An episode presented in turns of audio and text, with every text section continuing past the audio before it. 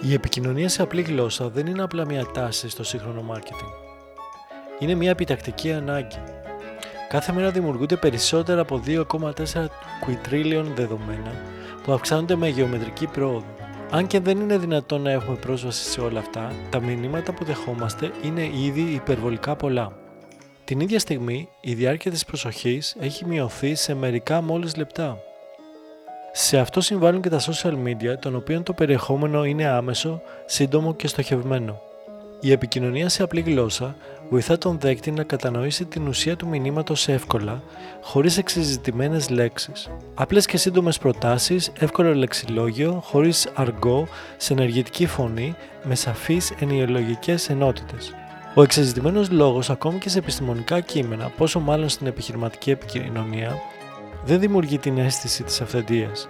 Απέναντίας, συγχαίει και αποσυντονίζει το δέκτη με αποτέλεσμα να μην αντιλαμβάνεται το μήνυμα και να δημιουργείται δυσπιστία απέναντι στον πομπό. Σήμερα το ζητούμενο δεν είναι να εκφράζουμε ιδέες με πιο εκλεπτισμένο τρόπο, αλλά να εκφράζουμε πιο εκλεπτισμένες ιδέες πιο απλά. Δηλαδή νέες ιδέες με περιεχόμενο, ουσία, που να προσθέτουν νέες προσεγγίσεις σε παλιά προβλήματα και να προσπαθούν να επιλύουν νέα.